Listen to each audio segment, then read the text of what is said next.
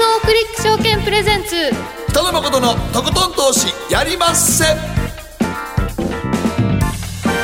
どうも皆さんこんばんは。北野誠です。そして進行 MC の大橋ろ子です。そして番組アシスタントは早乙女里奈です。はい。ということでございまして北野誠のとことん投資やりまっせ今夜のゲストはバーニャマーケットフォーカスト。代表水上紀之さんです。よろしくお願いします。よろしくお願いします。まあ、水上さんを僕らがお呼びするときはレンジの水上さんで 相場が動かない時に来てもらうというのが、まあ、常でございますけども、で水上さんが来ると、まあ、ちょっと動き出すのかなという時のことなんですが、ええ。今年でも動かなかったですね本当になかったですね本当にね、もうかなりまあある人たちがですね暗躍したためにですね。暗躍、えーまあちょっと動かなくなっちゃった相場になりましたね。まあ3年続いてますよね。こうやってあんまり動かないそうですっていうね。状況がね。2017年からですから、そうですね、はい。ただまあこんだけ動かない相場が続くとまあ大体ブレイクした時はね大きく動くっていうのは今までの経験値なんですけどもね。ええですからまああの来年は意外とはい。みんなが悲観してるとですね結構動くかもしれないと。特に後半に私は期待を持ってるんです。けど、ああなるほどね。はい、そのあたりじっくりと今日は水上さんに伺っていきそます、して番組後半のマーケットのリアルは実践リアルトレーダーに学べ、はい。個人トレーダーの内田守さんにご登場いただきます、はい。まあ、内田さんはもうこの、あのー専業ではいトレーダーやられて18年ですからね、18年の間に資産がものすごい増えたっていう、そうメインは株式でございますけど、はい。今日ちょっと株式の銘柄なんかも含めてはい。聞いていきたいと思いますね、どんな風に増やしたのかということを伺はい、っていきたいと思います。のテーマはりなちゃんなんですか、はい。おせち料理どうしてる？うん、りなちゃんっていうかどうしてんの？おせち料理。うち買っちゃいます。それはもう買うよ。ね 作らないですね今時はね。ん。はいという便利な時代ですから。水上さんもやっぱ買っておられます？そうですね。ねもうやっぱりうん。やっぱ作んないですね。もうもう作らないうちのおふくろがまだ元気やった頃は作ってたし年末一人で一人餅つきもやってはったし。餅つきを？いや餅つきってあのあのうれ牛ときねとかじゃないですよあの機械で。電気のもうあれあー。元気な時はうちのおふくろパンパン作ってたもんね。よもぎ餅も作ってたし。はい。三男重ねの鏡餅も作ってましたからね。はい。まあ年越しの準備というのをね12月中にねやるわけですよね。い。いですね風情があって。ではい。そして今日は月一延長戦がそうなんですよ。あるんです。はい。もうクリスマスやのにね。はい。クリスマスだ。アメリカと電話をつなぎまして今ねマーケット全部止まってるんですよね。そうですね。そうなんです。そうなんですよ、ん。アメリカ市場休場ということで止まってる中ですが広瀬さんに電話をつなぎまして来年のアメリカ市場どうなのということを伺っていきたいと思いますので、はい。えーぜひどしどし、えー今日はいろいろと、えーおせち料理どうしろ送っていただきまして最後まで12時までお付き合いいただければと思います、はい。では早速誠とひろ子の週刊気になるニュースからスタートです。北野誠のとことん投資やりまっせ。誠さんより私についてきなさい。わかりました。この番組は良質な金融サービスをもっと使いやすくもっとリーズナブルに GMO クリック証券の提供でお送りします誠とひろ子の週刊気になるニュースはい、はい、ということでございまして週刊気になるニュースどんなトピックスがあったでしょうか？はい。まず日経平均です。今日は47円71銭安、23,782円87銭で取引終了しました。まあこの3日間ほとんど動いてないですからねそうですね。もう高値圏で、まあ、少しもみ合ってるという状況で。まあほとんどのマーケットも閑散としてましたからねもうね、そうですね。クリスマスですからね、はい、欧米勢がほとんどお休みということで、えー昨日のアメリカの株式市場も反動でした。えー36ドル8セント安。2万8515ドル45セントで取引を終了と。ただ日経より米株の方が強いですよね、強いですね、はい。うん、なんか過熱感がないんですよね相変わらず、はい、ずーっとそれでじわじわ来てますからね加熱感が出れば、まあ一旦終わったりとかね、調整が入るっていうことも覚悟できるんですけど、これなんかおしめ待ちにおしめなし？ですね、まだまだ上がるんじゃないですかね。からまだ上がっていくのかなという感じしますけどね,、感じしますね。はい。えそして、えー、金利なんですけれども、今年は FRB が最初はね、あの利上げというような反則だったのにかかわらず、うん、年中盤から利下げに転じて、えー、3回も利下げをしました。まあ、その影響もあってなのか、えー、10年ものの国債の利回り、えー、2%の下でずっと推移していたということです。はいはいこれは来年も低金利続くんでしょうか？うん、と思いますね。えー、あのこの状態はまだ続くっていうか、まあ、今のやっぱ世界的な趨勢としてやっぱり非常に低金利状態がですねやっぱり長く続くっていうのはやっぱり、まあ、考えられると思いますね。だからもう本当にあのね、えー、高金利通貨もなくなりましたし、気がつけばドルですからね。そうなんですよね。本当にすごい、ね、これはもう世界的に前言ってみたら QE やってるようなとこアメリカなんかも実質 QE4 ですよねあれね。そうですね。確かにその通りだと思いますね。はい。レポ市場の資金供給という形ですけれども、まあ、バランスシードは拡大しているという状況の中で、なかなかこの金利は安いままゴルディロックスの再来かというようなムードはありますよね。適用相場、そうすると株はもっと上がる？うん、と思いますよ。うん、はい。ただあの株も上がるのになぜゴールドも強いのか。なんですよね、うん、でもこれはもう完全に僕は金余りやと思いますけどね。ああそうですね、うん、確かにね。もう行くとこ行くとこ全部どっかにあのお金を運用しなければならないってなったら、本来ならね株高の時はもう動かないもんですけど、あれが動いてまだ歴史的に見てもね日本円で言うと6000円ぐらいのとこおるっていうのは日本円で言うと一番高いでバブで7000円ぐらいうん、うちの親父6800円がそれぐらいですけど、うんね、そうそう。あれうちの親父買ってましたからね、一番高いところ。一番ど高値を買ってました。見事ですね、見事、見事見事。僕あれあるから後に金が日本円で1500円が1600円ぐらいの時に買えたんですよ、こんなうちの親父が金で大失敗した言ってましたから。その頃の水準が6000何ぼやから、はい、それ考えたら今結構金バブルなんですよ上がってきましたよ、ね、はい、まあ、それぐらいやっぱりジャブジャブに余ってるんですよね。そうですね。だからお金の行き先がないから金まで行ってるってことなんでしょうね、はい。今年は国内の円建ての金価格40年来の高値。というところまで上がってきていると。そうそう。親父が今頃生きてたらね。もうええねんけどね。はい、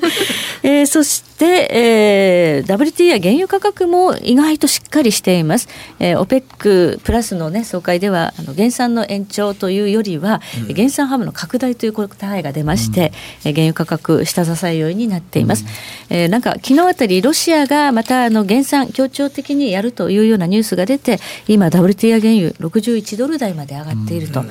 これ考えるとやはり株式市場にもプラス要因かなという印象はありますね。うん、ねはい。ではここでりなちゃん、はい、この1週間の気になるニュース。はい、えー、今週は処分に苦慮空き家に相続人1000人の謎というニュースなんですが、ミステリーやな。ミステリーですね。京都市北区紫野に大正8年の、大正8年の200人が登記簿上今も所有者になったままの空き家があるそうなんですが、うん、子孫の一部はこれを処分を検討しているも200人の子供や配偶者ら法定相続人が1000人単位に膨らんでいると見られて 全員の同意を得るのが不可能とともに触れているそうなんです。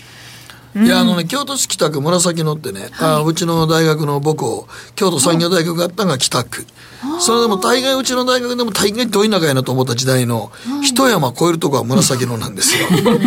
うちうちの京都産業大学のちょっと高い小高いところにあった大学のまだ一山越えた向こうが紫野っていうとこでこれね京都で言ったら超田舎です。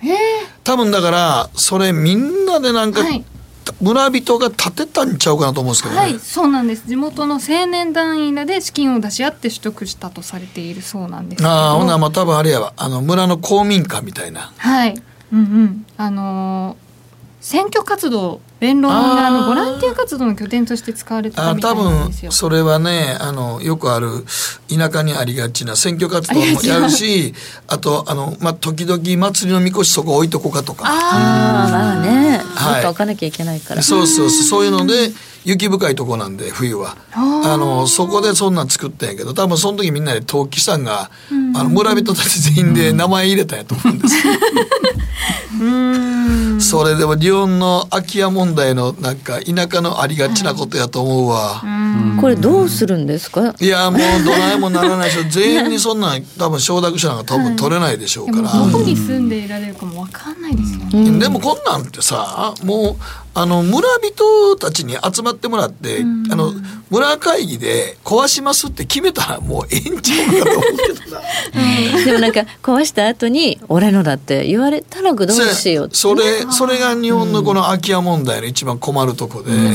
勝手に自治体が壊してもうこれ危ないし。ね、火遊びされて火事出ても困るからって言って勝手にもう壊したとしたら、後で「じゃああれは俺のやねん」って言ってふっかけてくる人おるからよう壊さんねん。そうなんですよね。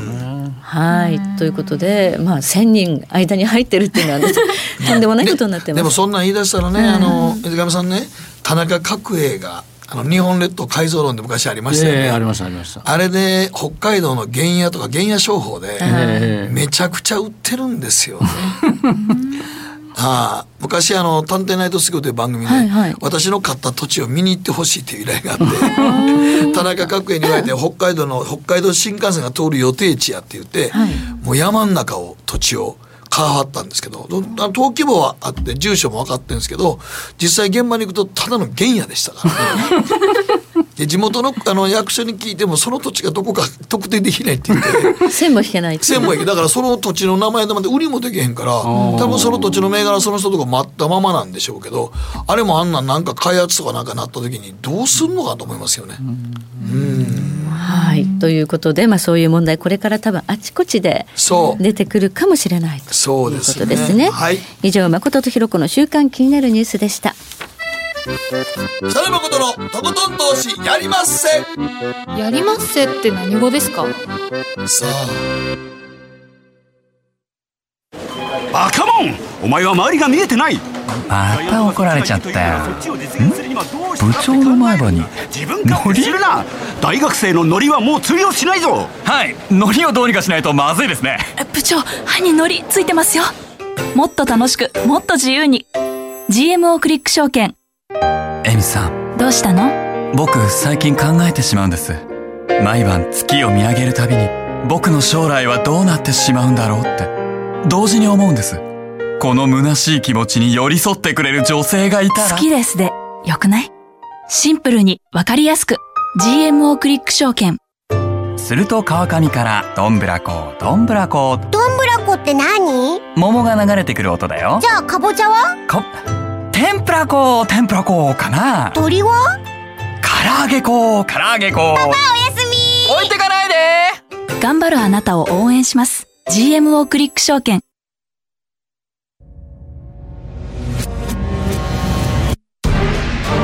北野誠のとことん投資やりまっせ。誠さんより私についてきなさい。わかりましたさあ、ここからは改めまして、バーニャマーケットフォーキャスト代表、水上紀行さんです。よろしくお願いします。よろしくお願いします。さあ今日のテーマは2020年こそ為替相場は動くのかということで、はいまあ水上さん1月3日にね、あのーフラッシュクラッシュフラッシュクラッシュがなかったら5円も動いてないと思いますよ今年。いやいや、8月に1回また4円台つ4円台つきました。つついてるんですよ、ね。でもそれでも5円なんぼですよね。4円4号かなんかついてるそうですね。でもそれでもまあ5円ぐらいですもんね、うんそこから。もうだからそう考えたら本当にあれですね、動きませんでしたね。そうですね。結局年間通して8円幅、あでまあいわゆるそのお何でしたっけ、え変動相場制がえーに移行して以降で、えー最最小の値幅。最初の値幅って書いてましたね。今日日経新聞載ってましたけども。まあ、ということで、えーまあ、非常に大変な年だったんですけれども、でまあ、結局何が起きてたのかっていうことなんですけれども、まあ、ずばり言ってその機関投資家がの動きがですね、えー相場を遮る相場の変動を遮るような動きになったと。まあ、ここでいう機関投資家っていうのは何かと言いますと、えーまあ、生命保険会社いわゆる政府ですね政保とか、もっと広い意味で言うとおいわゆる公的な年金いわゆる厚厚生年金国民年金をやってる GPIF とかですね、まあ、この辺のお人たち、まあ、特に政府ですけれどもおのがオペレーションというかその売買がですね、えー相場の変動をですね抑えるう効果をしたということになります。ということはまあそれは下がったら大量の買いが出てきてそうですね、えー下がったら買い上がったら売りと、であの要するにですねちょちょっと長い話が長くなるんですけれども、はい。あのい一体その機関投資家がそそこに至った経緯というのをですね、はい。ちょちょっと長めに話しますとそのバブルの崩壊っていうバブルがありまして、はい。バブルの時に外債の投資をかなりやったんですけれどもその時結局バブルの崩壊になってですね、かなりの損失を出してですねで、まあ、要するにリスク商品から完全に撤退してしまってですね、でそれで、えーまああ外債からもう手を引いてでそれから失われた20年というのがありまして、はいでその間もう安全第一で、えー、延債に、まあ、みんな行っちゃったと。だか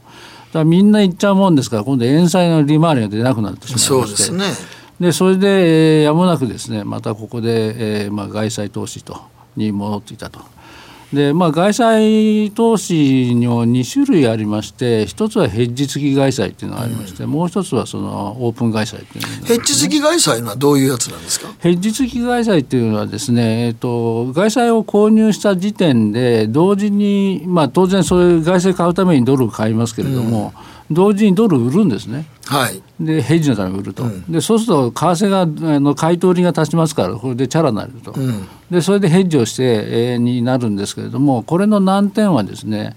運用利回りがですね全然出なくなっちゃうね。そうですよね、えこれもともとヘッジ売りのこのヘッジ付きの外債っていうのはもともとその売りと買いがやってたらそんな儲からないと思うんですけどもともとなんでやってたんですかじゃあ？やっぱヘッジですよね。円円高が怖いってこと怖いですですね。要するにあのうん一番やっぱりそのバブルの頃にですね、円高で相当やられたんですよね、はいはいはいその苦い思い出があるんで、どうしてもそのヘッジ付き外債でやらないとですね、えーまあ収まらないと、もうそれこそですねその金利部分にまでですねヘッジをかけるぐらいですね、かなりあの神経質にやってた時期があります。はいはいはいはいでそれがあの、まあ、結局利回りが出ない上に要するに国内の,、の運用内になってますので、はい。えーそれをやっててもまあ仕方がないと、ん。まあ、これはちょっとリスクを取らざるを得ないというんで、オープン会社になったんですね。はい、オープン外債というのはもう一オ方で。ープン外債っていうのはですね、えー、と外債の購入とはですね、えー、と独立して為替の売買をやってるんですね、はい。まあ、本来的に言うとですね為替のドル買いというのをやってえーあのじ違うタイミングでやってですね、でで上がったところで、えーリスクヘッジのために売ると。売ると。でこの要するに買いと売りで鞘抜きをした部分の、をあの利回りに乗っけて利回りを要するに改善するということをやってるんですね。でそれをですねえーやるにしてもやはりその過去の苦い経験がありますから、そのままそのオープンにしたままはもちろんできないですし、当然そのある程度お利えー為替がで利が乗ればですね、えー徹底してそれをですね、ディグっていくと。いう方針ででそれがですねあのかなりですねしつこくですねあの値幅の狭いところでやってるんですね。ずーっとやってるんですね、ええ。もうテニスでラリーを延々やってるわけですね、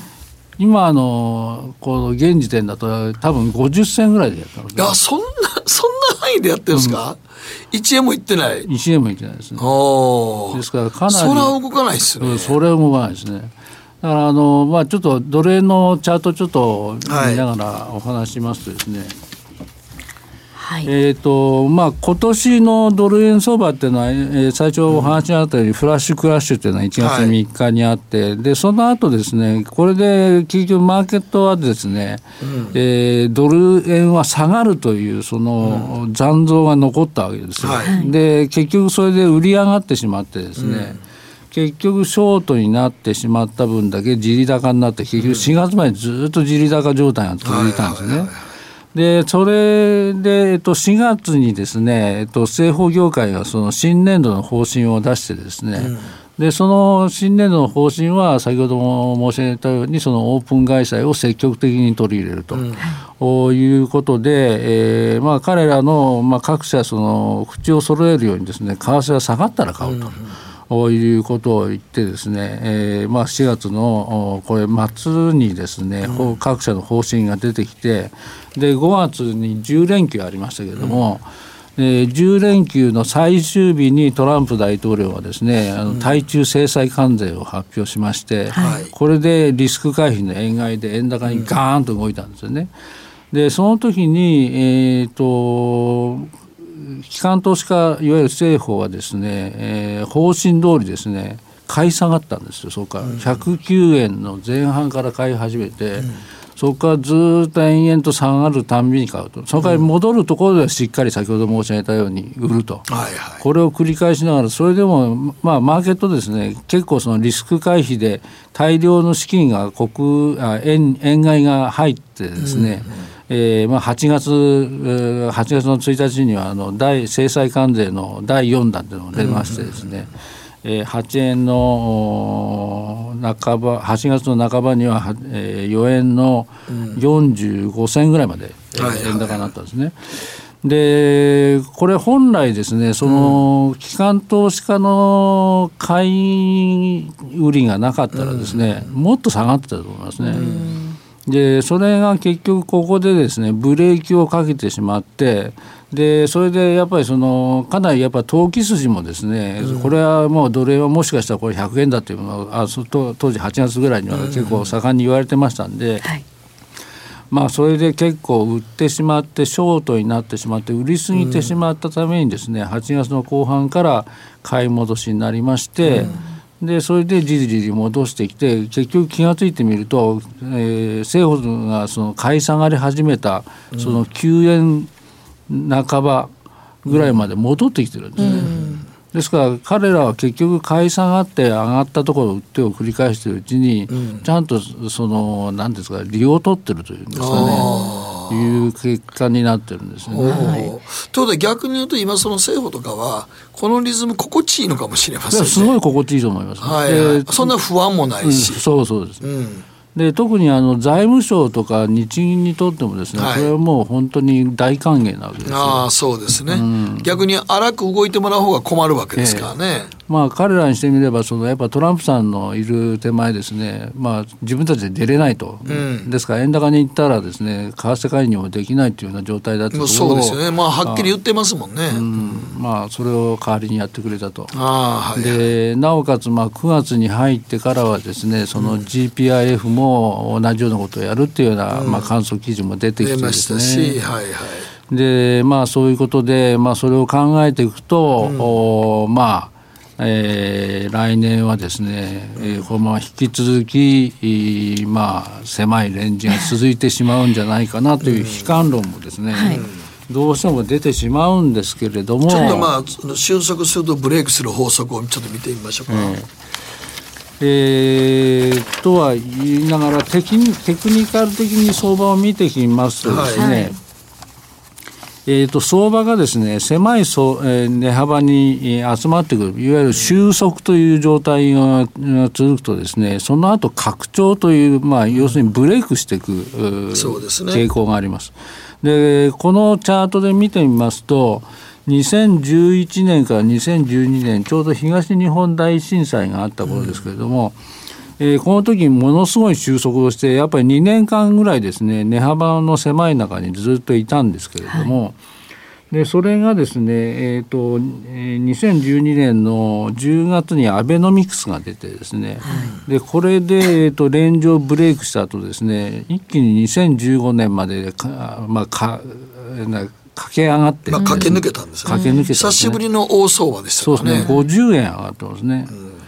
で50円上がるという要するに収束をするとですねそれだけ収束期間が長ければ長いほど、その後の拡張幅が大きくなると、はい、いうことで、まあ、今、えー、この右側に、とまあ、2018年から今年にかけてのところ平行線引いてますけどもここもまあ収束してきてて、えーまあ、もしかしたらこれ2019年2020年というふうなのでさらに収束幅を狭くしていく可能性はあるんですけれども、まあ、それをした後ですね、えー、大きな拡張になる可能性があると。である意味ではですね来年の後半にそのあ来年の11月ですねアメリカの大統領選を控えてますんで、まあ、その辺が一つ大きなタイミングになってくる可能性があるんだと、まあ、逆に言うとそこまではずっとちょっと収束を続ける可能性があるんですけれども、まあ、でもね、大統領選の前の年が一番よく動くって言われてるんですけど、まあ、あのニューヨークダウは動きましたけど、為替はあんまり動いてないですよね。うん。そうですね。あのただあの、えー、とこうちょっとチャート上で見ますとですね、えー、と2015年の時に大きな山があった、はい。次にちょっと小山があると思うんですけど、はいはい。そこの、えー、と陽線が長く出てるところがですねこれはトランプ大統領あトランプ氏がその大統領に選ばれた時選ばれた時ですね。ですからあの時に結構ドル円としては動いてますんで、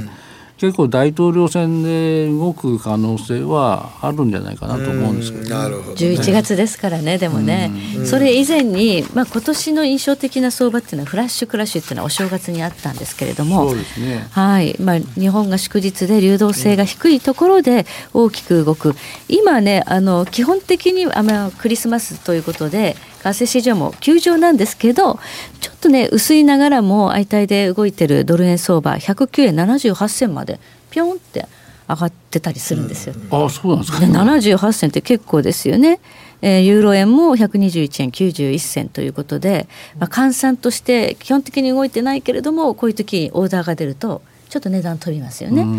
でお正月来年このフラッシュクラッシュにあ備えた方がいいのかどうか。そうですね。そのフラッシュクラッシュの前は12月27日からぼちぼち下げ出したんですよね。ええあのこのフラッシュクラッシュのチャートを見ながらお話ししますと、はい。えー、と昨年はですね12月の27日からですね、えードル円が下がり始めて1月3日にフラッシュクラッシュが起きてるんですけれどもこの12月27というのはですね非常に重要な意味を持ってまして、それは何かというとですねクリスマスが25日で、えー26日がイギリスのボクシングデーなんですけれども、はい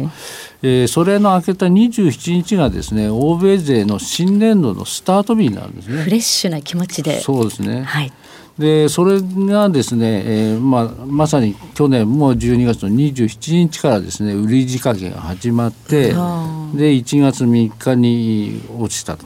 でこの1月3日に落ちたところはですね、えーやっぱりそのちょっと政府がですね油断してた部分があったと思うんですね。えーやっぱりそのお正月三が日ということでですねちょっとオーダーを入れないで、えーお休みを取ってしまったあようで、はいえーそうでもないとこのフラッシュクラッシュの時で30分以内でですね、えー4円ほど落ちてますんでよほどオーダーがない状態だったと思うんですね。でえーまあ、この時ちょっとマーケット見てたんですけどもその下がってからですね非常に焦って買いが入ってくるのは分かったんですね。でやっぱりこれは機関投資家がですね変えてなくて、えーその後あの買い上げてきて結局買えずじまいで売りが引いてしまってそれで元に戻ってしまったと。というのがまあああると思うんですけれども、まあ、逆に言うとその分今年はまあその反省のもとにですね、多分上も下もガジガジにオーダーを入れてくるんじゃないかと思いますね。ですからちょっと今年今年というか来年初のですねフラッシュクラッシュのドル円での可能性っていうのはですねかなり低いと思いますね。はい。えであれば来年ドル円でこう機関投資家と一緒に50銭抜きっていうのはつまらないトレードなんですけど注目の通貨ペアとかありますか？そうですね、はい。えーとまあ、フラッシュクラッシュの可能性ということも含めての話なんですけれども、えー一つはユーロですね、まあ、これちょっとユーロ円のチャートで出してますけれどもユーロドルうもですね実はドル円と同じでこ今年はですね変動相場制移行後で一番値幅が狭かったんですけれども、えーまあ、それでの点で言うとちょっと攻めづらいことは攻めづらいんですがただその、えーラガールドさんがですね今度はあの ECB の総裁になりましてでまあそれの点でやはりその中央銀行の総裁っていうのは結構その市場の洗礼を受けやすいと。おまあ過去の例から言うとですね例えばそのお誰でしたっけ、えーアメリカのおグリーンスパン。さんググリーンスパンさんの,、えー、の時もですね、はい。えー就任2か月後にですね、ブラックマンデーがあったとかですね。あるいは、えー、とラガルドさんの前任のドラギさんの時もですね就任8か月目にしてですね、はいえーまあ、市場の洗礼を受けましてあの有名なですねユーロ防衛のためには何でもやるよというような、まあ、発言をした。時ですね。はい。まあまあ、そういうことで、えっと、ラガルドさんもやはりそういう意味では市場の洗礼を受ける可能性があるんで、まあ、そういう意味ではちょっとユーロももうちょっと注目しておいていいんじゃないかと思うんですが、はいただこれが、えっと、本命というわけではなくてですね本命はやはりポンドじゃないかなと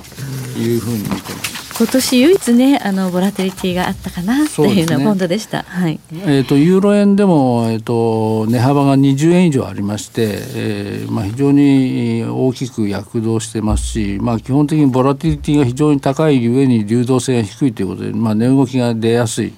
あるいは積極的に言ってもですね、えー、と来年早々、えー1月末にブレグジットがありますし、ええ。それから年末には移行期間のが終了すると、はい。まあ、いろんな意味でですね、まあ、ネタに書かあこと書かないということで、まあ、ちょっとこれがですね、えー狙われるんじゃないかと。またあと、えー今シカゴ IMM のですねポンドのポジションってほとんどチャラなんですよね。ああ偏ってないんですね。ええ偏ってないですよ、ですから逆に言えばあの、まあ、これから仕込めるだけの余裕があるという意味でも、まあ、そういう面からもちょっとポンドっていうのは狙われやすいんじゃないかなというふうには見てますね。はい。はいということで、まあ、通貨でいうと、まあ、ドル円よりはドル円は11月以降だポンドでもあれなんですね。一時すごい売られてたから逆に下がらなかったという話がありますけど、今ちょっとポジションフラットになってきてるんですか？フラットなんです。よ一時すんげえ売りかかってましたもんね、今5000万円ぐらいしかないです。よあえそんなにないんですか？ないんです。あまあ、これあの前回ですから先週の火曜日の段段階ですけどね、えー本当に今軽い状態なんですけれども、おーただそれで済むはずのない通貨ですから、はい。まあ結局そのみんな弱気になって売ってしまったんでショートになって、でそれがまああのジョンソン首相になってから買い戻しがドバーッと出始めて出て、はい。はでそれでまあそれも一巡してでもう一回次の、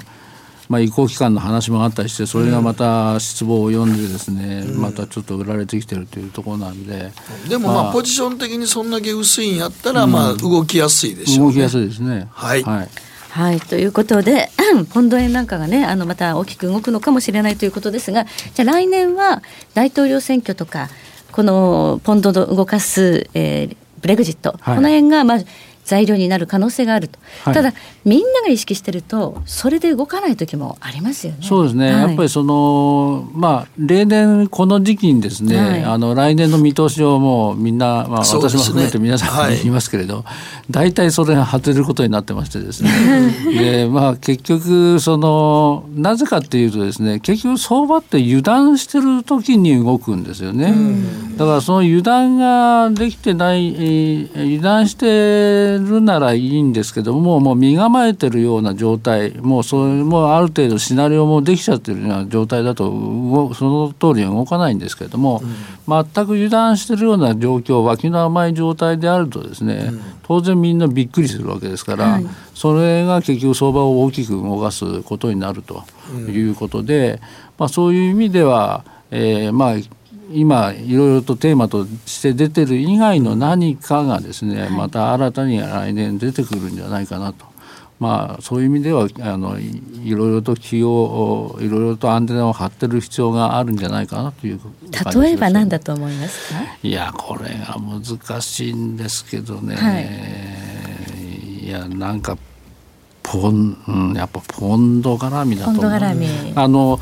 それとあと思ってるのはクロス円が結構やっぱりボラティリティが高いですから、あのストレートのドルというよりも円クロスが結構大きく動くだろうと。まあその中で主役を演じるのは多分ポンド円でしょうし、はい。それからまあ多分ユーロ円も可能性が高いと。でユーロ円についてはもうあの2015年からのえー、三角持ち合い、ね、月足のあ、ね、年足の三角持ち合いがあの今年の年初にもう切れてますから、はい、そういう意味では長い目ではですねユーロ円もですね大きく下げる可能性はまだまだあると思いますね。なるほど。はい、はい、はい、ここまで水上紀之さんでした。ありがとうございました。北野誠のとことん投資やりません。GMO クリック証券の CFD では日本225や米国30など世界各国の主要な株価指数原油や金などの商品レバレッジ ETF リート ETF 外国株など世界中の金融資産を買いからも売りからも手数料無料で手軽に取引することができます。今まで気になっていた世界中のあの指数あの銘柄あの商品に投資ができます。パソコンからスマートフォンまで高性能なトレードツールも魅力。CFD も GMO クリック証券。GMO クリック証券株式会社は関東財務局長金賞第77号の金融商品取引業者です。当社取扱いの金融商品の取引にあたっては価格変動などの理由により投資元本を超える損失が発生することがあります。お取引をする際は当社のホームページや契約締結前交付書面にて手数料などの諸経費及びリスクについて十分ご確認ください。北野誠のとことん投資やりまっせ。やりまっせって何語ですか？さあマーケットのリアルということでございまして今日は個人投資家ゲスト内田守さんです。よろしくお願いします。よろしくお願いします。いやもう内田さんもでも先ほどもちょっとちらっと言いましたがもう専業になられて18年。はい。それまでは何しておられたんですか？ああのー、普通に会社員会社員で何年ぐらいやっておられたんですか、はい、えっ、と丸12年勤めま丸10年はい。でもその12年。の途中からも株式取引はやっておられたんですか？あもうあの私あの学生時代からやってましたので。そうなんですか、はい、へえでまあ基本的に今日来てもらった時まあ基本は株を主にやっておられるんですか？日本株式、日本株がメインですね。ああ、はいこれはちょっと今日聞くとなんかすごいあれなんですね。あの、デイトレーダーとかスイングじゃなくて、本当にあの一つの銘柄をちゃんとこう持ち続けるっていう投資なんですかはいもうじっくり持ちます。じっくりね、でもこの辺が難しいのがあのなんていうんですかね。銘柄選びですよね。そうですね。うん。まあ割とど最低でもどれぐらい持ちます？短いないう時でも。短いな。まあ半年ぐらいですか短くて。短くて半年、はい、長いともう。長いとまあ今一番長く持ってるの多分20年以上持ってるええーすごいな。それ上がり続けてるんですか？いやあのまあ優待が長いですかね。あ優待が長いですよね、はい、最初の資金ってどれぐらいでやられたんですか？最初僕は一番初めに、まあ、学生の頃やった頃はあの二十五万ぐらいですかね一番初めは。その時最初に買った株を覚えておられます？覚えてます。はい。いやもうあの今はちょっとなくなってしまいましたけど。なくなりましたか？はい。はい。うん。なくなった株。優待銘柄だったんですけど。ああ、えー、はい、そっか。まあ映画の優待。あ、映画の優待ね。はい、はいはいあ、もうなくなりましたね。はい、はいはいあ、僕も一時買ってましたわ。そうですか。なくな、痛い目に遭いましたけどね、あれ。はい。はい。まあその時は、まあそんなに損はしなかったんですけど。うん。はい、今までこの結構このうまくいったトレードというと何を思い出します？そうですまああのーうん、今までで一番その1銘柄で、はい、まあ、利益が出たっていうのは、まあ、去年ちょっと売買しあの売却した銘柄なんですけれども、はい、あのー、学習塾で個別指導塾をやって理想教育って会社がありましてこれをまあ5年前に、えー、買いまして、はい、でこの時あの不適切な会計が発覚したんですね、うんうん、でそれで結構叩き売られたところをまあ買いまして。でそこで買ったんですけどさらにまあ悪材料が出てまあ買ってから3分の1ぐらいになったんですよ、はいはい、でさらにでも買い増しして、うん、まあでもいわゆる難品買いですよね。そうです。ですからまあ、難品買いは下手くそやと言われるんですが。もう2年ぐらいかけて買ってましたから。ええー、何回も、まあ、難品をしてまあ、はい、でも難品の基準って例えば何パー下がったらとか何割下がったらっていうのは自分の中でお持ちなんですか？あ大体決めてます。へえ、はい、それは銘柄にもよりますけれども、はい、例えばまあ1000円の株があのちょっと落ちてきたと。でまあ700円で買いましたと。次どれぐらいの水準で買うんですか？まあ500円ぐらいですかね500円でまだ落ちて、もう話そうかなと思うときに、350円ぐらいでまた買う。あ、もう買います。はあ。これね、はい、ちょっとそこで難品は下手くそやって言われてるのに、そこでできるっていうことは、なんかこう、確固たる、これはいけるという、あれがもう当然分析の結果としてあるんですよね。そうです。あの、買ったその最初の前提が、まあ、うん、あの、変わってないということが前提ですね。例えば理想教育やった不祥事が出ました。はい。はい。粉飾決算でしたか。はい。まあ、粉飾決算だったんですけれども、うん、あの年間で20%の売り上げを、その目標を達成するというその無理な目標だったんですね。はいはいはいはいでそれがまあたたって、まあ、不適切な会計ということになったんですけれども、はいはいはい、ですからその、まあ、オーナー創業者がいたわけなんですけれども、うんうん、その20%は無理だったんですけど、うん、まあ、10%とか15%ぐらいだったら十分伸びてたんですよ。あつまりね、えー、ですから四季報読んでもちゃんと業績はちゃんとしてるんだと。そうです。あの本業ではちゃんと利益が出ているビジネスモデルもしっかりしている。うん、ただ20%の毎年の伸びっていうのがちょっと無理があったんですよ。ああそれはまあちょっと希望的観測で言ってあるけどそれでも12、3%は伸びてるんやと。はい。うん、ですから、まっとうにやれば、ちゃんとあの復活するだろうと、はいはい、そういう予想で買ってました。うんこのビッグカメラとかもどうなんですか？ビッグカメラもですねあの結果的にはこれも去年ったんですけれども、うん、9年間保有して、はい、株価は11倍になりました、この時もビッグカメラはちょっとあの、まあ、不祥事っていうのがありまして。ちょっとこれから俺不祥事探して。結構叩き売られたことがあそこで注目して、うん、えー、持ってたんですけれども。うん。であのビッグカメラの場合はあの長期優待制度っていうのがありまして、はい、ありますね。あの最長で3年持ってると割増でもらえるんですよね、うん、なので1回ちょっと売ってしまうとリセットされちゃうんですよ長期優待が。あなるほど持ち続けなあかんねや。なのでなかなかちょっとや外で売れなかったっていう理由があっておでもか終わってみれば経っちゃったという。終わってみれば9年持って株価は11倍。そうです。はい、えー、すごいな。なんでそこでじゃあ19年も持って、えー、うん、去年売ったかと、はい、いうことなんですけれどもあの長期優待と配当を含めても、うんあの優待と配当の利回りが3%切ったんですよ、うん、株価が上がりすぎちゃったもので、はいはいはい、ここでもういいだろうと。もう魅力が的にちょっと3%切ったところで、またつまり優待で言うたら、はい、優待です、まあ、一応3%ぐらい基準なんですか？そうですね。あの切ると、まあ、ちょっと売ってもいいかなっていう基準、うん、でも今例えば株価下がったことによって日産なんかめちゃくちゃ優待率上がるじゃないですか。配当利益は。日産はあのあれですよね。優待確かにあるんですけど、はい、なんかあの新車を紹介するとなんか5000円もらえるとかっていう 優待なんですよ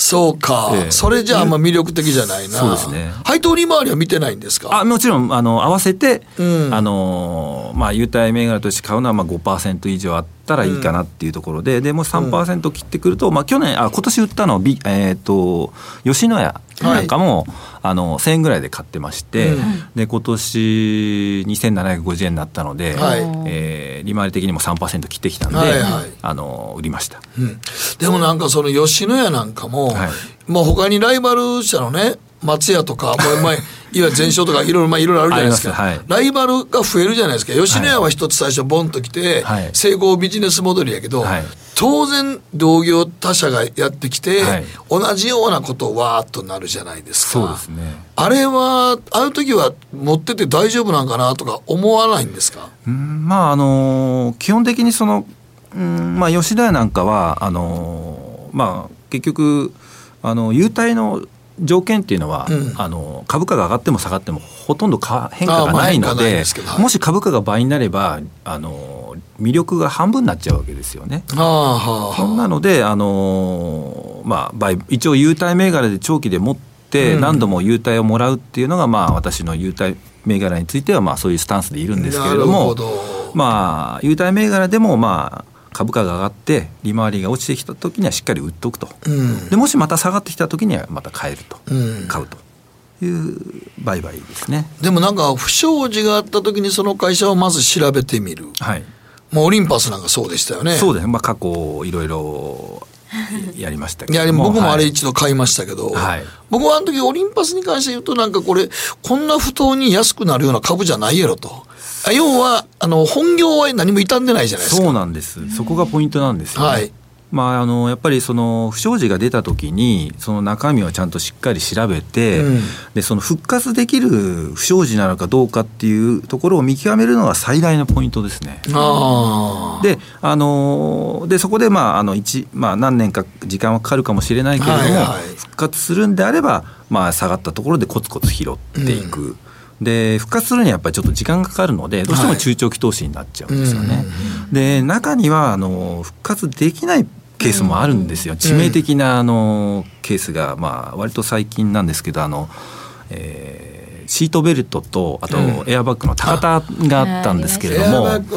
これはアメリカ、ね、そうなんです。アメリカでリコールになってしまいまして、これは本業でまあかなり致命的で、ただあの民事再生法を申請した時にはまだ株価600円してましたから、はい、まだ破綻するとは思われてなかったんですよね。ただ私はまあ不祥事で売られたんですけれどもこれはちょっと買えないなという判断はしてました。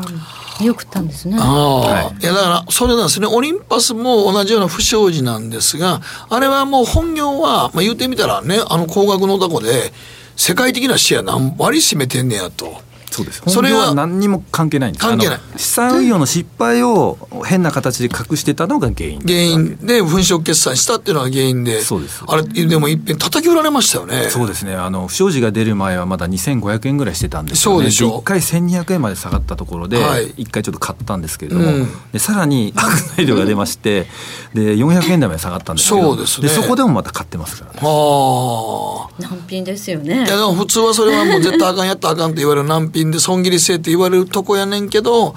まあ、でも、オリンパス自体の本体には何の関係もないんですよね。技術のオリンパスとは何の関係もないそうなんです。そこら辺はもうポリシーを持って、もう現物買いでじっくり持つと。うん、そう面白いな。そこで結局オリンパスはその後あの5000までいってますからそうですね。僕もなんか700円ぐらいで買って1200円ぐらいで売ってましたけど、えー、まだちょっと早かったんですよ早かったですねいやでもあれどかどか売られたんで僕も途中でこれは売られすぎちゃうかなと。思いましたね。機関投資家とかがやっぱりそういう不適切な事象が出てしまうと、うん、やっぱり持ってられないというそういう運用ルールかなんかあったりするんですよね。ねそうなんです、はい、そうするとやっぱりもう機械的に売ってきますから、うん、そういうところはもう。もう勇気を持って買うに行くと、はい、ただまあちょっと今かっこいいにもありますけど新興株投資は結構怖いよね。そうです。私あのマザーズとかほとんど見てないですし売買してないので。じゃああの大型東証一部、まあ、東証一でも結構小型のあるので、はい。まあ、一部二部ジャスタぐらいですか、ね、一番失敗したのは何ですかね？一番失敗したのはですねあのー、ちょうどあのー、と東日本大震災の時ですね、はい、あのひまわりホールディングスっていう会社がありましてあのひまわり証券ですああ、オプションでそうなんですよ。飛んじゃったの。で私がこう最初注目したのは、はい、FX で結構先行してたんですよね、はいはいはい、でただあの結構他の証券会社も結構真似してきてしまって、うん、でその先行メリットみたいなちょっとなくなりかけてきてたところに、東日本大震災がありまして、うん、でここはあのオプションの売りをやらやらせてたんですよね。ああプットオプションの売りっていうのはプットオプションの売りというあの青天井の損失が出るそういうことなんです、ね、保険をあの、はい、プットオプションっていうのはあのもう買ってればあの下がった時には、まあ、あの利益が出るんですけれども、はいあの下がらなければそのオプション料もらえるんですけれども、ね、もしそういうこういう暴落みたいなのがあった時には、うん、まあ、保険を引き受けてるみたいなもんですからあの保険金を今度支払わなきゃなんないみたいな形になっちゃうんですよ。うん、そうですね。でそれで結局もうみんな個人投資家があの払えなくなってしまってそうですね。あれも損失払えないね、ひまわり証券がみんなお立て替えみたいな形で、うん、80億ぐらいを立て替えになっちゃうんですよね。でこれはまずいと思って、うん、もう泣く泣く全部ロスカットしまして、まあ、1000万ぐらい損したんですけれどもただまだそのニュースが出た時には株価って反応しなかったんですよ。で私が全部売り切った後にこう分かって、さらにさらに売られたのでまだこれでよくまだ1000万で済んだ。という感じなんですよね。基本はでももう現物を買って売られるんでしょ？そうです。そうですね。余裕資金で現物買いがまあ基本ですね。なるほど。はい、で、まあちょっと時間もあれなんですけど、最後にですね、はい、今現在どの株に、もう銘柄正直売ってるのっていいんですけど、どの株に注目されてますか？あのまあキャッシュレス関連、まあ国策なので、うん、あのまあクレジットカード会社のジャックスと、はい、あとオリエントコーポレーションに注目してます。えー、これはキャッシュレス関連つまりまあ国の国策としてキャッシュレスを進めると。そうです。うん、で非常にあの、まあ、業績もいいんですけれども、うん、あのまあ、やっぱり今まで現金で払ってた人が、うん、まあ、カードを使うことによって、まあ、さらに業績が良くなるだろうと。はいはい、はい、まあ、国としてはねカード使わしたいですからねもうどっちか、いきなり PayPayとか行くよりもやっぱりカードかと。まあ、クレジットカードかなと。はいはいはい、で PayPayとか、まあ、あの電子マネーとかも結局チャージするのクレジットカードからチュチャージしてるケースが多いんですよね。ねやっぱそうです。やっぱりそれで、まあ、クレジットカードかなっていう感じです、ね、もう信販系はねでもオリコなんか、はい、まあ、株価見たら150何ぼでなんかあれですよねなんかこう一時ちょっといろいろ叩かれた感じじゃないですか、はい、オリコは。うんまあ、ただあのみずほ系ですし、はい、あのー、まだまだこれから伸びしろがあるというふうに見てます、うんはい、これも長い長期保有のそうですね。予定ですよね。今日見たらまだオリコ158円ぐらいですから、はい、ただあの結構買えますよね。そうですね。あの100株単位ですから、うん、まあ、1万5 6千あれば。買えますよね、はい。うん。はい。まあ、あの会社勤め辞められた時にあった資金をこの18年間で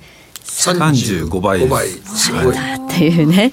やっぱりちゃかちゃかやるよりも長く持った方がいいんでしょうかね、うん、そうですね。まあ私はその方がまあ向いてるというか、うん、もうじっくりあの集中投資ですね。一日一回ぐらい株価見るぐらいでしかないですかね。そうですね。まああとはだいたい夜のうちに注文出しておいて、はい、で、まああとはあの約定すれば携帯とかね約定メールが来るように設定してあるので、まあそんなに張り付いて見てる必要はないかなというふうに思います。うん、普段どうし何したんですか？逆に聞きたいです、まあいろいろこうねラジオ日経の番組聞いたりとかもしてますし、はいはいはい、あのニュース見たりとか、うんうん、まああの本読んだり、うん、あと株主総会行ったりとかいろいろしてます。株主総会は行った方がええって言いますよね。まあ足でいろいろ情報を稼いでます、うん、実際にその会社がどんなことを考えてるかっていうのは、はい、知っといた方がええよねってよく皆さん言われますね、ね、やっぱり総会出ると会社の雰囲気だとか、うん、なんかこう感じるもんがあの社長のねあの顔見てるだけでもいけそうかなとか、いろいろ判断できる部分もあるんですね。はいということでございまして、はい、はい、今日は個人投資家の内田守さんをお迎えしましてお話伺いました。どうもありがとうございましたちょっとそのまま。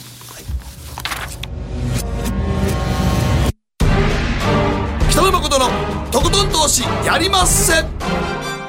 誠さんより私についてきなさい。わかりました占えましたぞあなたの未来。えどんな？あなたは努力次第で大きな成功を収めます。ただし野菜中心の食事と早寝早起き適度な運動をして健康なんだよ。母ちゃんのセリフと一緒じゃん。未来は自分で切り開く。株式 FX は GMO クリック証券。あらっしゃいご注文どうぞ。うんと大盛りラーメンにトッピングでチャーシューコーンメンマ海苔それに味玉白髪ネギね。あバターとわかめも。全部のせ一丁。シンプルにわかりやすく。株式 FX は GMO クリック証券。ねえ先生好きって10回言って。それ10回クイズでしょ。いいから。じゃあ好き好き好き好き好き好き好き好き好き好き僕も先生好き。え？もう。思わず笑みがこぼれる。株式 FX は GMO クリック証券。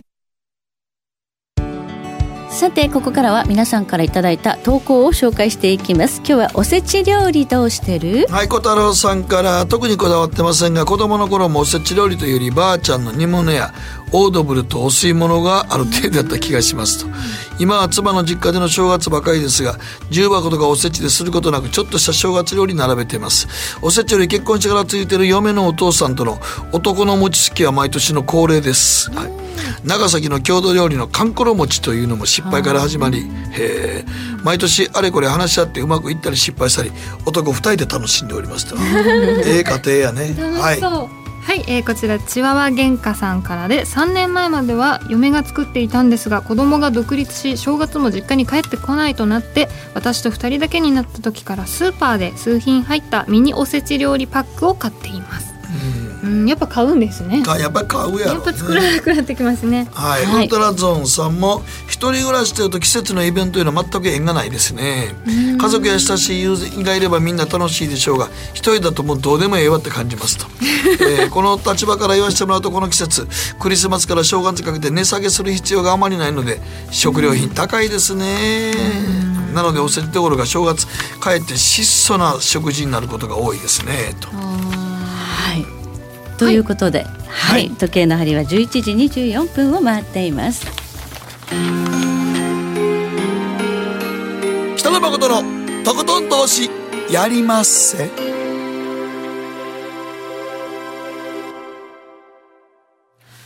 この番組は良質な金融サービスをもっと使いやすくもっとリーズナブルに GMO クリック証券の提供でお送りしました。はい注目スケジュールですが。はい、まあ、今日はねクリスマス休暇ということで、まあ、ほとんど、えー、休場なんですが。明日明日もボクシングデーでしょ？ボクシング、ね、イギリスとかは、えー、ね、えー、お休みですから27からですかね。27から。海外勢の新年度相場はね、うん、まあただ金曜なんで、はい、えー、そうですね。まあだからよ来週の月曜からっていうのは実質的なんじゃないですかね。12月30日からね、はい日本もほぼお安いモードですけどね。はい。まあ内田さんはこういったあの経済イベントとか指標とか、はいはい、あんまり意識されない？ああの一応こう見ますけど、えー、ただ売買じゃそれでするかというと、まあ、ちょっとまた別かなっていう感じですかね。はい、マクロはあんまり関係ない投資手法ですもんね。そうですね、まああの内需企業とか持ってると、はい、まああんまり海外の影響はあんまり関係ないかな、ね、為替の影響もねあんまりないですからね。多いことかね米中別に関係ない。全然関係ない。と いうことですね。えそして、え番組ですけれども今日は月一延長戦ということでこの後30分からまた生放送スタートします。え今日はアメリカ在住広瀬隆夫さんと電話をつなぎましてアメリカのホットな情報をお伺いします。えそれから次回の放送ですが1月1日元旦りなちゃんやるんだよね。はい、やるんですよね。まあ、生放送ではないです。あらかじめ言っておきます。はい、生放送ではないけれど。はい、ゲストに武者良二さん、そして総実総合研究所の安田佐和子さんをお迎えいたしまして、1月1日放送いたします。えそこで皆さんからも、えー、メール書き初め、こんな1年にしたいという目標を、えー、投稿いただければご紹介したいと思います。うん、何か四文字熟語でもいいですし漢字一文字。何でも。はい、何でも結構ですので送っていただきましたらば、えー、1月1日最初の放送でご紹介をさせていただきますので、えー、どしどし、えー、メールで送っていただければと一応28日の午後3時までですから。はい締め切りが。はい締め切りそこまでです。土曜日の午後3時ということになります、うんさて、えー、あっという間に年内の放送今日がね最後ということになる、はい、水上さんはレンジの水上というね異名がありますから 水上さん出たということはもしかしたら海外戦戻ってきたら。出すかもしれませんね、ね、さっきからちょっと不穏な動きをしてますね。そうなんですよ、えー、球場ではあるんですが為替はねその相対で銀行間でやってる取引もあるので、うんでね。えー、今109円80銭ぐらいまでぴょんと上がったりしてるっていうのは。そうそれこそその機関投資家がいるはずのところにいるんですよね。なんか変なところですね。そうなんですか、うん、この辺りに機関投資家の売りがあるんじゃないかと。いうところまで上がってきてる、上がってきてる。はいまあ、この薄い相場というのはまた明日まで続くと思われますのでね、はい、皆さん気をつけていただければと思います。はい、ということでえ今日は個人投資家の内田守さんそして水上紀之さんをお迎えしましてお話伺いました、はい、どうもありがとうございました。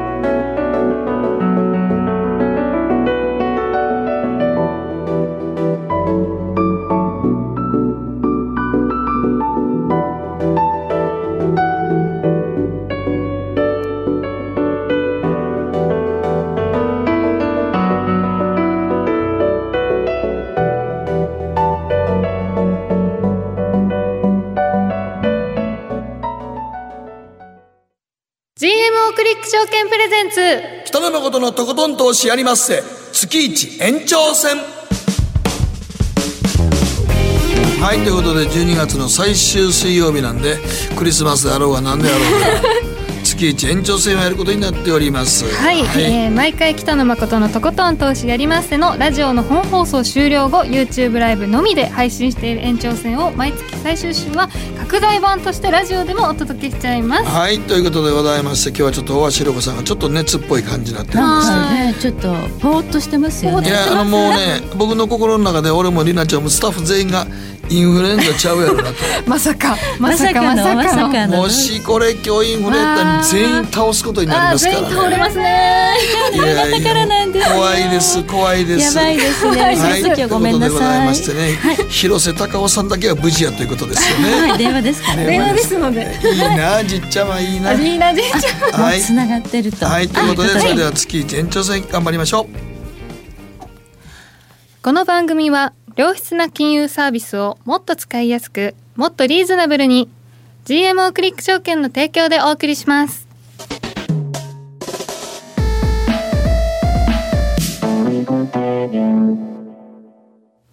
はい、えー、ここからはマーケットホットラインのコーナーです。国内外のマーケットの気になる動向を専門家や市場関係者の方と生でお電話をつなぎしお話を伺いながら今後の展望や投資戦略をさまざまな視点から検証していきます、はい、とい。うことで今回は、はい、フロリダ在住、はい、コンテクスチュアルインベストメンツ LLC じっちゃまこと広瀬隆夫さんです、はい、こんばんは。よろしくお願いします。よろしくお願いします。はい、えー、ということであの広瀬さんちょっとあの、はい、もう来年のことになりますけど2020年、まあ、あの2019年もあのアメリカ市場は堅調でしたね。そうですね。非常に強かったですね、うん、はい。これで2020年まだちょっと高値圏で怖いなと言ってる人多いと思いますが広瀬さんはどう思われますか？はい。えー、っと 来年の米国株市場なんですけれども、はい、10%ぐらいの株高を予想してます。はいはいはいえ GDP その根拠なんですけれども、はいはい、えー、っと まあ来年大統領選挙の年なんですけれども、はい、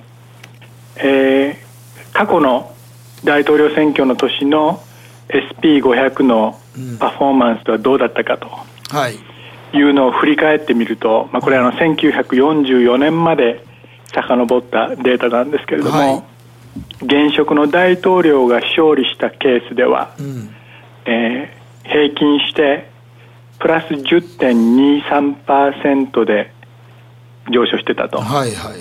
いう結果になるんですよね。うん、じゃあ現職の大統領は誰やということですけども、はい、当然トランプ大統領なわけですよね。うん、で、えー、アメリカのその大統領選挙の、まあ、ジンクスとして、うん、えー、大統領選挙の年にその足元の景気が強かった場合、うんインカンベントつまりその現職有利ということが、まあ、言われてるんですよね。はいはい、で今アメリカの GDP 大体、まあ、2019年は前年比でプラス2.3%くらいで着地すると思うんですけれども、うんはい、これはあのまずまずいい経済だというふうに言えると思うんですよね。はい、だから順当にいけばトランプ大統領が再選されると、うん、そうするとその時の、まあ、株式市場のシナリオとしては、平均してプラス10%でパフォームしたと。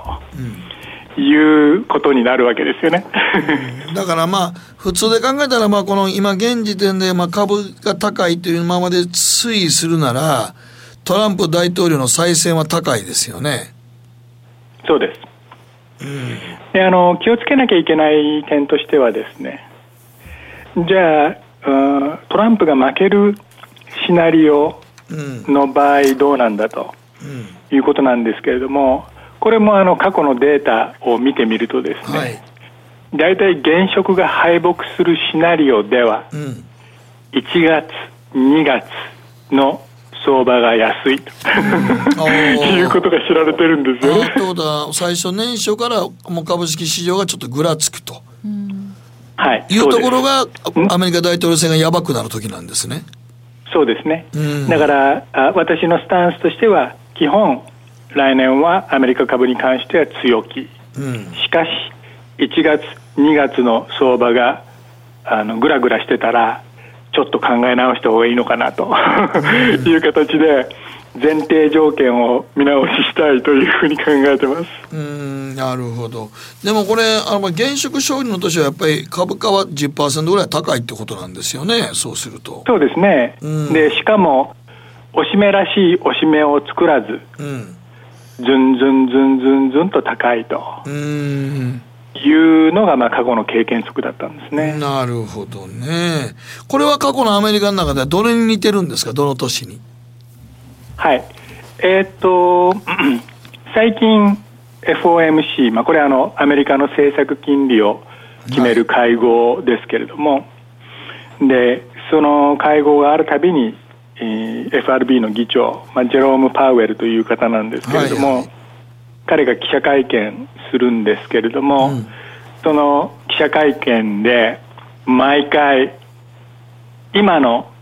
アメリカ経済の置かれている状況っていうのは1995年と似ていると、うん、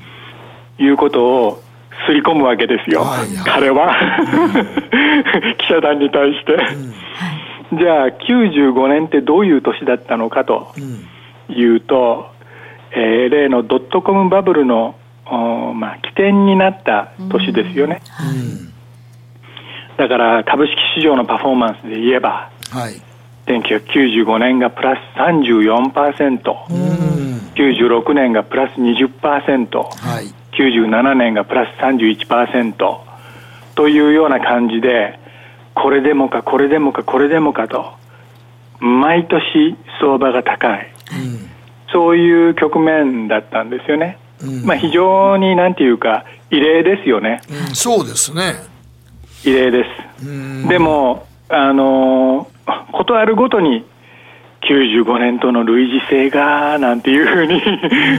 すり込まれるとですね、はい、そうかなとそうかっていうふうに信じちゃうということですよね。はい、ちょっと待ってください。まずは株高はまず、えー、として、あと、あの、ゴールドとか原油とか、それから為替相場はどんな感じなんですか？はい。えー、っと、その当時に立ち戻って、はい。いろいろな原資産の動きを調べてみたんですけれども、はい、95年以降はですね、1、ドル高でした。はあ、で、2、ゴールドは安かったです。うん、ジリアス。で、3、原油は高かったです。うんまあ、今回もそれと同じようになるかどうかは分かりませんけれども。ちょっと原油高に関しては僕はもう、さほどでもないか、止まるかなと思ってるんですけどね。はい。えっ、ー、と、原油に関してはですね、うん、最近アメリカの銀行団の、その、石油、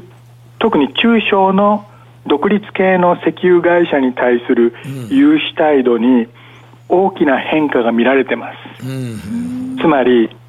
君らあの儲かってないのにどんどん原油生産してるじゃない、はいはい、それって健全じゃないよねと、うん、だから融資絞り込むよと。いうようなことを言い始めてるんですよ。ああやっぱりちょっとだから原油ダブついてるよね。はいダブついてるんですよ。だから2020年という年は、えー、そういう中小の零細なそのシェール業者がものすごく苦労する年になるかもしれない、だからそのシェールのその生産高ですよね、はい、その数字今は落ち込んでないですけれどもそれが今後落ち込んでくるかどうかということに注目したいというふうに僕は考えてます。なるあと為替相場どうですか？はい、えー、基本ドル高を考えてます、うん、なぜかというと、はいはい、えー、っと まあ2019年中は小刻みに3回利下げがあったわけですけれども、えーはい、そういうふうに利下げしている時っていうのはやっぱあのドル高には、まあ、限度がありますよね、いくら経済が強いと言ってもね。だけどもパウエル議長は今後は当分今の政策金利の水準を維持するっていうふうに言ってるんだから、はい、景気が強いという前提の上で、うんドルは少し高くなるというふうに考えるのが自然だと思いますよね。なるほど。あと、株式市況で、あの、個別的にこのセクターがいいんじゃないかというのがあれば教えてください。はい。えー、今注目しているのはですね、うん、半導体製造装置のセクターに注目してます。はいはい。えー、具体的な銘柄で言うと、アプライドマテリアルズみたいな銘柄ですよね。うん、で、この前の決算のカンファレンスコールで、えー、半導体製造装置の市況、うん、底打ち宣言出ました。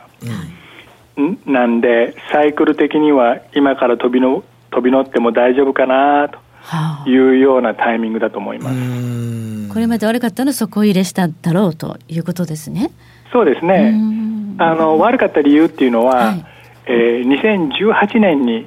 新しいゲームコンソールとか、それから仮想通貨とかいろんなのがた。くさん出てきて、で、えー、GPU とかがよく売れたんですよね。好況だったんですよ、はい、でその反動で、えー、2019年はちょっと悪かったんですけども、はい、それで、えー、装置に対する先先行投資もちょっと落ち込んだとい。うことですよね、はい、しかし、えー、受注ベースでは、えー、6月くらいにボトムをつけて、今だんだん回復してます、とりわけえー、ロジックチップとかファンドリーとかそういったところからの、まあ、注文が増えてる。だから多分、うん、えー、第一四半期は過去最高の受注になるんじゃないですかね。おでメモリーはまだ遅れてるんですよ。はい、あメモリー遅れてるんですか D ラムはまだももたもたしてる、はい、だからそこら辺あたりが復活してくると、うん、いよいよ装置株も、はい、結構こう打ち上げ花火的になるんじゃないかなというふうに考えてるんですけどもね。ということはまあ半導体セクターでもまあずっと買ったままちょっと怖いかなという気しますよね。はい、あの難しいセクターです、はっきり言って。そうですよね。で、え半半導体セクターそのものが難しいですし、うん、それに輪をかけてえー、製造装置株というのは非常に市況色が強いんで、まあ、シクリカルということですよね、はいうん、だからタイミングをよく見計らって、うん、飛び乗り飛び降りしなきゃいけないセクターなんですね。だから普通僕はあんまりこのセクターあの推奨しないんですけども。でも今はちょうどいいタイミングかなという、まあ、ちょうどだから今年の6月ぐらいが底入れやったかなという感じしますけどね。そうですね。そうすると来年ダウ平均というよりはナスダックとかそっちに注目ということなんでしょうか？そうですね。うん、えー、っと95年とかとの対比で言えばやっぱりそのテクノロジーとかそういうのが良かったんで、はい、だからあの今回もそれ中心でいきたいなと思いますよね。あの今年とあと今年ね、あの今年、はい、えー、っと大型の注目された IPO がいくつかあったんですけどね。ありましたね。えー、アフターマーケットでのパフォーマンスそれほど良くないんですよ。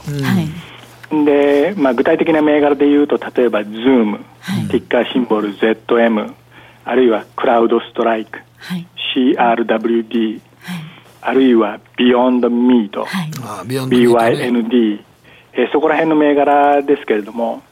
決算見てみるともうピカピカの数字出してるんですよね、はいはいはい、だけれども取り組みが悪くて、えー、株価は低迷しておると。うんだから、まあ、とりあえずこの辺ぐらいも仕掛けてみて面白いかなというふうに思ってますね。うん、そうですね。まあ、だから一遍、まあ、まあ、IPO やった株はね、バーンといきなりいきますから、しばらくちょっとなんか、決算良くても結構低迷するますからね、これはね。はい。はい。でも、ビヨンド今言ったような銘柄は、あの、決算もかなりしっかりしてきてるんで、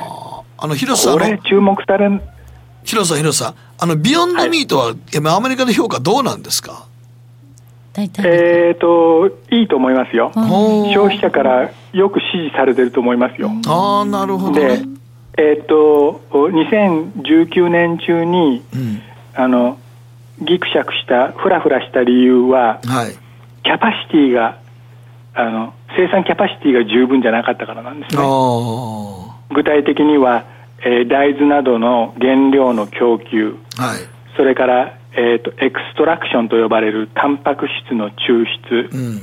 そして、えー、コパッキングと呼ばれるその代替肉のその、まあ、形を整える製造ですよね、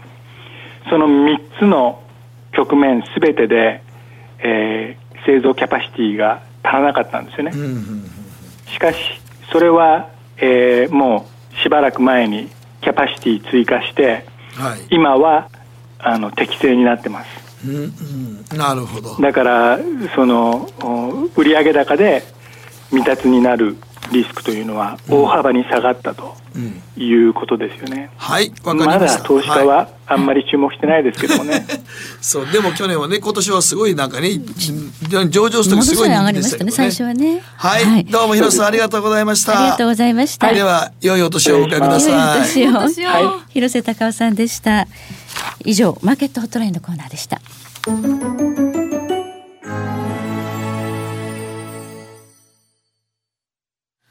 GMO クリック証券の魅力は何といっても業界最安水準の株式手数料。さらに企業価値や業績が一目でわかる財務分析ツール。マーケット動向をスピーディーにキャッチいただける充実の投資情報。その他使いやすい高機能取引ツールを取り揃えており投資初心者の方にも安心してご利用いただけます。また GMO グループの株主優待を使うと保有株数に応じて最大2万9000円の手数料相当額がキャッシュバック。GMO グループのお得な優待、ぜひご利用ください。株式取引なら GMO クリック証券。GMO クリック証券株式会社は関東財務局長金賞第77号の金融商品取引業者です。当社取扱いの金融商品のお取引にあたっては価格変動などの理由により投資元本を超える損失が発生することがあります。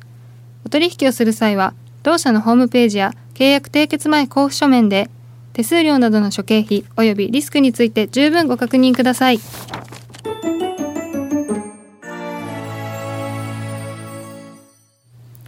ここからはやりまっせマンスリーニュースのコーナーです。ここ最近話題になった幅広いジャンルのニュースやトピックスの中から誠さん注目の話題をピックアップ。はい。えー、なんかね、走行税というのを日本でもやろうかという動きが。走行税。つまり車で走った距離によって、課税をしていこうと。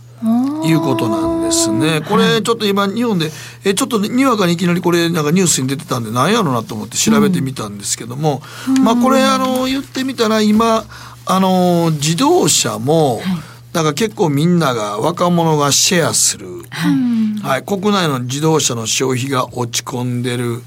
あとあの電気自動車とかハイブリッドというね地球環境に優しいと言われてる自動車がどんどん出てきて、うん、ガソリンそんなに思いっきりみんな入れなくなったんですよね。燃費が良くなってね。そう、はい、だってもうリッターでリッター1リットルで15キロとか20キロとかそんな車ばっかり出てきて、はい、ガソリンもそんなみんな入れなくなった、はい、若者はあんまり車に乗らないし 乗らない、ね、特に都会の若者はみんなもうおじいちゃん運転してても若者は運転してないというような免許持ってるけど何のためやねんみたいな。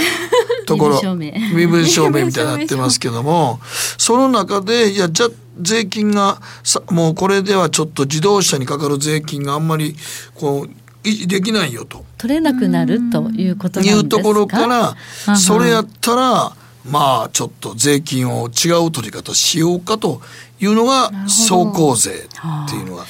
そもそも自動車に絡む税金っていやいやでももう言うてみたら、うんうん、あの自動車重量税っていう、はい、これ、ね、まあ、有名な田中角栄さんが考えた税金で、はい、車の重さによって、はい、その車が重いとその辺の高速道路とか道路を削ってるから、うん、ちゃんと道路とかインフラ整備せなあかんから重量税を取ろうとか言ってるんですけどね、あともともとガソリンにもすげえ税金かかってますから、はい、で税金かかってそんな税金いっぱい自動車税もかかってて重量税もかかっててガソリンにも税金かかってる上になおかつそんなんで上にまだ消費税かかるんで、はい、ちょっと特にガソリンなんかでかかってる消費税って税金の上乗せしてんのちゃうのと。半分ぐらい税金ですよね。そうなんですよ。ね、そうなんです。だからそんなんを普通にやってて今今でもみんなこれ税金取りすぎちゃうのこれってって思ってる中にまだあの 売れないからガソリンも売れにくくなって車も売れないから走行税やろうかっていう発想がもう俺には全く分かんないですね。取れるところから取ろうということで、うん、これからね EV が増えたりガソリンがあんまり売れなくなると、うん、じゃあ走った距離で取ろうっていう、まあ、そういう取り方を変えるということそうですね。だから今取れる分が減ってきてるんで、それやったら取り方変えたら走ってる方がいいんじゃないのって思うけど、こんなん地方で車絶対必要な人とかあとそれから運送業者トラック業界ですね、これを一体どうすんのと。いうところなんですよ。重税ですよね。だってね、うん、長く走るのがトラックですからね。そうなんですよ。まあ日本のね、だから言っても、なんぼね、アマゾンが次の日来るからって運んでくる人がいるわけですよ。彼らの税金上げちゃうってことは。そうなんです。ねえ、うん、ただで運んでくれなくなるかもしれない、ね、そうもう今のアマゾンプライム会員やから歌ってね だからそれってだからアマゾンですらやっぱり最終的にはもうこれ車走らさなしょうがないわけですから、はい、これあの他の国でもやってるんですか、ね、オーストラリアニュージーランドとかやってるんですけどね、ただニュージーランドとかのこの実態とか記事読んでても、はい、確かにそのちゃんと課税しててあの1000キロで5000円ぐらい課税しててそれをあの課税した分をステッカーあの車にパウンと貼って、うん、うちは税金納めてますよっていう形をしてるんですけどもね、うん、ただまあせやから言うてこれが今この日本ですぐやってね日本ってじゃあそれ他に税金取りまくってるやんって思うんですよ。僕むしろ若者に車を乗ってほしいとか買ってほしいと思うんやったら税金下げてあげてくださいよと思うぐらいです。そうですよね。そうなんですよ。もうなんかたくさんの税金かかって二十三十にかかっちゃってますよ、ね、自動車重量税の上にまだ消費税かかったりするから、はい、それやったらもうなんかようわからんし、でもあのそうそう車も長いこと持ってたら逆に自動車税上がりますからね。ね日本って言ってみたら三年に一遍ぐらい車検とかしてますけど、車検も俺海外って思うけどそない長いこといらんやろと思うんですよほんまは。もう日本の車って性能ええから、ね、もうちょっと伸びてもいいんじゃないの？って、まあ、最低限ね、はい、ブレーキとかそんなんはやらなあかんでしょうけどもそう考えるとこの税金を取るって発想が出てきた時にいやむしろ税金ちょっと下げてみんなにシェアカーシェアやってるやつらに車買ってもらおうよっていう発想にいかないのが今の日本のすごいとこやなと思いますね。基本取ることがベースで考えてますよね。うん、いやだって、ね、ほんまに言ってみたら、ここに今も皆さん書いてますけど、うん、保険も絶対入らなあかんしね。うんそう考えたらそれはカーシェアするよと思って。はい。だって車持つことが相当な税金がかかるってことになっちゃうから。だからもう今の生活で車を維持して家でね、もうお父さんとお母さんと子供二人で車一台持ってとかいなんかねもう全てのモデルがね、このなんか、議員さんの考えというか、国が考えてることってね、いつから昭和で止まってるのかと思うねんね。平成30年終わっちゃいましたもう令和になってて、考え方が昭和やね、ん。ほんでこんな少子化なって今なって出生率がめっちゃ減ってるよって、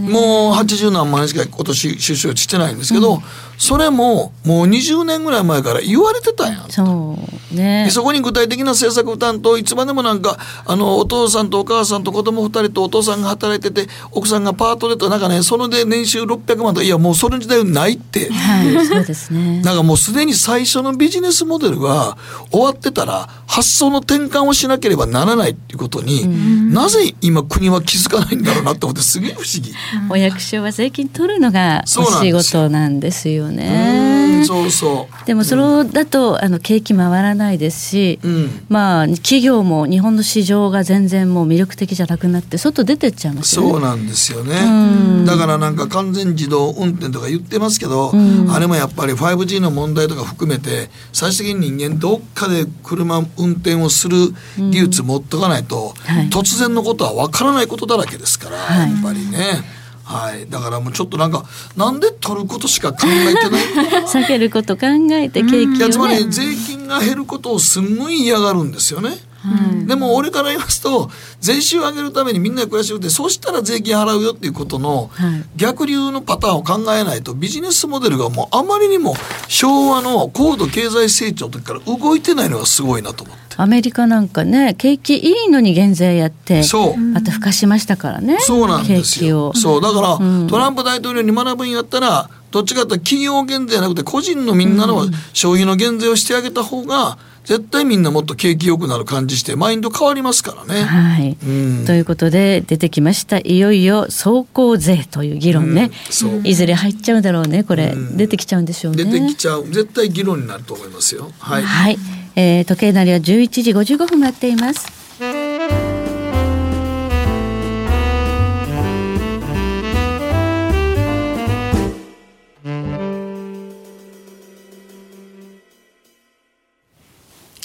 てそろそろお別れの時間が近づいてきました、はい、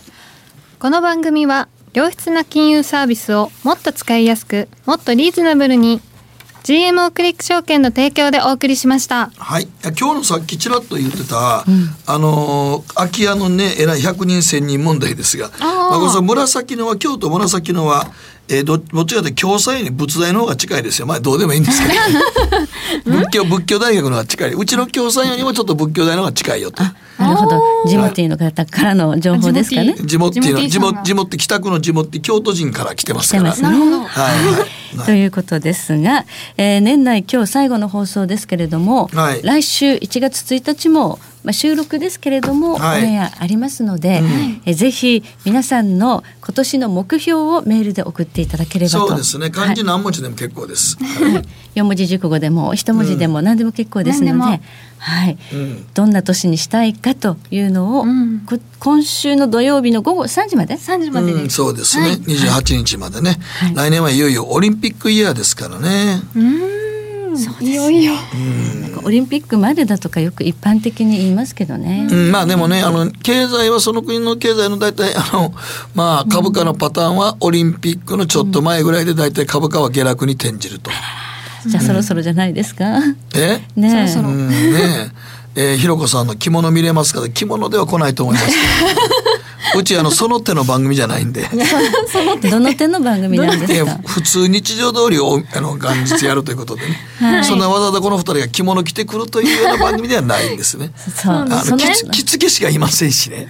その手じゃないんですよね。今日もサンタコスプレしなかったですね、ああそういえばクリスマスなのに、ね、そうだったんですよ。あと3分。はい、らしさが全然ない。ないです。あでも一応あのディレクターがツリーをここに、うん。うんあんまりええ感じの趣味のええ感じは釣りやと思えないんですけど。でもこここれ？東京タワーね結構クリスマスあ東京タワーはすごい綺麗ですよね。はいということでまあでも今年はほんまにねあの水上さんに来てもらいましたけど、はい、動かない年でしたね為替相場は、はい、うん。年末年始もそんなに心配なさそうなムードいやないでしょう、ね、売り込まれる去年みたいに売り込まれることはあんまないと思いますけどね。はいということで来年どんな年になるのか、うん、年明け1月1日の放送でまたお目にかかりたいと思います、はい、ここまで。あ私北野誠と早乙女里奈と大橋ろ子でした。あ一応では良いお年をですね。良いお年を。クリスマスもまって良いお年をです。はい